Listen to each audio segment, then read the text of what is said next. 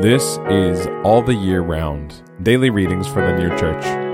Today is Thursday, October 26th, 2023. Today's readings are Mark chapter 12, verses 18 to 27, and Arcana Coelestia, number 1200.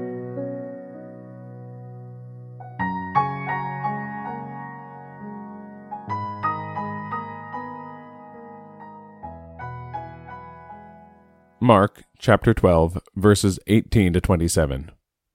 And the Sadducees come to him, who say that there is no resurrection. And they asked him, saying, Teacher, Moses wrote to us that if the brother of anyone die, and leave a wife, and leave no children, his brother should take his wife, and raise up seed to his brother. Now there were seven brothers, and the first took a woman, and dying left no seed. And the second took her, and died, neither left he any seed, and likewise the third. And the seven took her, and left no seed. Last of all, the woman died also. In the resurrection, therefore, when they shall have risen again, whose wife shall she be of them? For the seven had her as a wife. And Jesus answering said to them, Do you not therefore go astray? Not having known the Scriptures, nor the power of God. For when they shall have risen again from the dead, they neither wed nor are given to be wed, but are as the angels who are in the heavens. But respecting the dead, that they are already risen, have you not read in the book of Moses, how in the bramble God said to him, saying, I am the God of Abraham, and the God of Isaac, and the God of Jacob? He is not the God of the dead, but the God of the living. You therefore do err much. Arcana Coelestia, number 1200. The external worship, which is called Canaan, is such as was that of the Jews, both before and after the coming of the Lord.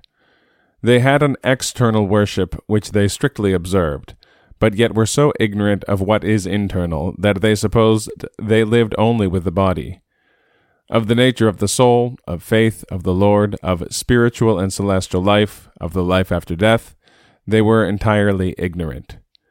And therefore, in the time of the Lord, very many of them denied the resurrection. When a person is such that he does not believe he will live after death, he also disbelieves that there is anything internal which is spiritual and celestial. Such are those who live in mere cupidities, a life merely of the body and the world especially those immersed in loathsome avarice. They nevertheless have worship, attend their synagogues or churches, and observe the ceremonies, some very strictly. But as they do not believe in a life after death, their worship cannot be other than external, devoid of anything internal, like a shell without a kernel, or a tree whereon is no fruit, and not even leaves. It is such external worship that is signified by Canaan. And again, Mark chapter 12, verses 18 to 27. And the Sadducees come to him, who say that there is no resurrection.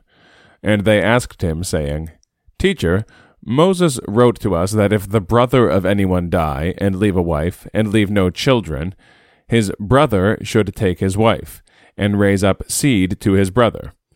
Now there were seven brothers, and the first took a woman, and dying left no seed. And the second took her, and died, neither left he any seed, and likewise the third. And the seven took her, and left no seed. Last of all, the woman died also. In the resurrection, therefore, when they shall have risen again, whose wife shall she be of them? For the seven had her as a wife. And Jesus answering said to them, Do you not therefore go astray, not having known the Scriptures, nor the power of God? For when they shall have risen again from the dead, they neither wed nor are given to be wed, but are as the angels who are in the heavens. But respecting the dead, that they are already risen, have you not read in the book of Moses, how in the bramble God said to him, saying, I am the God of Abraham, and the God of Isaac, and the God of Jacob. He is not the God of the dead, but the God of the living. You therefore do err much.